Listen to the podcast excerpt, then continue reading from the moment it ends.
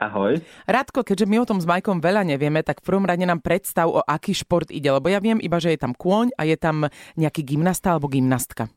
Tak voltíž je vlastne jazdecká disciplína, ktorej sa v podstate jedná o kombináciu akrobatického cvičenia v prievode hudby čiže vyžaduje to aj určité tanečné prvky alebo prvky baletu uh-huh. a všetko sa to odohráva na chrbte cvalajúceho konia. Predpokladám, že ten človek, ktorý je na tom koni, to najprv trénuje nejak na sucho, hej, mimo toho konia. na sucho? a potom nejakým spôsobom sa dostane na toho konia a ten kôň ako vie, že už sa dejú veci? Takže má to presne takúto postupnosť. Najprv sa trénujú všetky akrobatické veci alebo všetky pohyby, ktoré sú na tom koni vykonávané. Najprv teda na zemi v telocvični, máme tzv. atrapu konia, mm-hmm. to teda voltížny súd a na tomto súde sa nacvičia všetky prvky, ktoré potom sa prenašajú na toho konia. On vie, že je proste súčasťou nejakej voltíže? Jasné, jasné. Koník na voltíž sa vyberá v podstate nejak cieľenie, alebo teda dlhšie to trvá pretože tieto kone musia splňať určité parametre, musí to byť hlavne kľudný koník, musí mať rád deti, nesmie mu vadiť v úvodzovkách okopávanie, lebo tak pri tom tréningu, tak ako napríklad nakladenie pri gymnastike, keď netrafíte pohyb, tak proste tvrdšie pristanete na to náradie, mm-hmm. v tomto prípade na konia. Takže musí byť do určitej miery tolerantný aj teda na takéto nejaké nepodarené pohyby.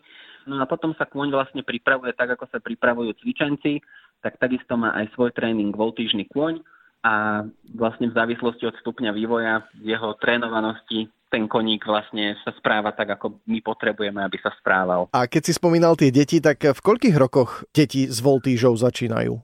Je to rôzne. My v klube máme v podstate najmladšie dieťa 7-ročné, ale sú aj kluby, kde začínajú deti, ja neviem, v 4-5 rokoch. Voláme ich, že gymnastky, alebo čo sú to tí ľudia na tých koňoch? Voltížni jazdci a my ich voláme ako v športe voltižéry. Takže voltižéry majú každý vlastného konia, alebo ten koník sa dokonca musí prispôsobiť, že vždy je niekto iný na jeho chrbte?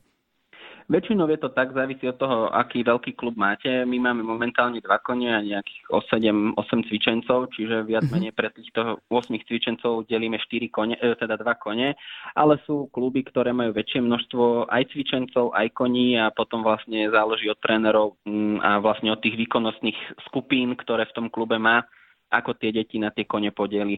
Nebýva to pravidlo, že cvičenec má vlastného koňa vyslovene pre seba. No a čo keď si nesadnú napríklad taký cvičenec s tým koňom? Môže sa stať, nie? Jasné, to sa, to sa môže stať. Potom je to väčšinou boj, trošku toho cvičenca s tým koňom. Viac menej taký skúsený tréner sa snaží prispôsobiť tie zostavy potom tomu koňovi, pretože to je najdôležitejšie. Tomu človeku ľahko vysvetlíte, že počú, robil si toto zle a toto zle a preto ten kôň na teba nejakým spôsobom zareagoval. Mm-hmm.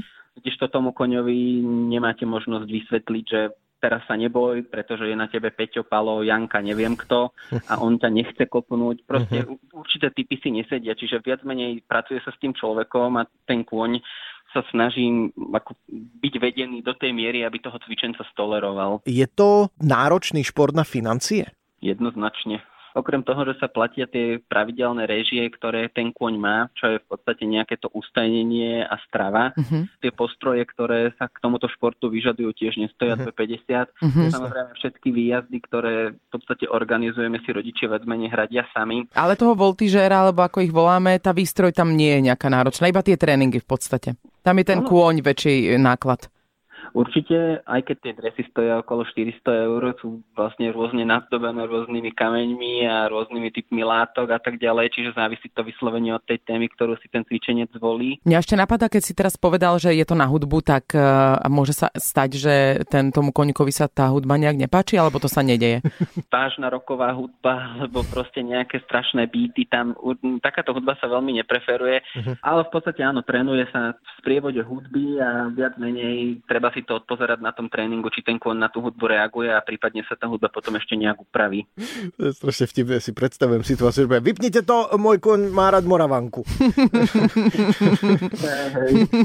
Môže sa stať. No, vedeli by sme sa s Ivankou ešte veľa pýtať, pretože voltíž znie naozaj ako veľmi zaujímavý šport, ale čas nám vypršal, takže ďakujeme veľmi pekne aspoň za takéto úvodné antre, že sme sa trochu zorientovali v tom, o čom voltíž je Radovi Psotovi z klubu VK Sundance. Držíme palce ešte pri trénovaní e, ďalších nadaných voltižérov. Krásne, dobre, dobre. Datko, ďakujeme pekne a pekný víkend, ahoj. Ďakujem aj ja, pekný deň, majte sa.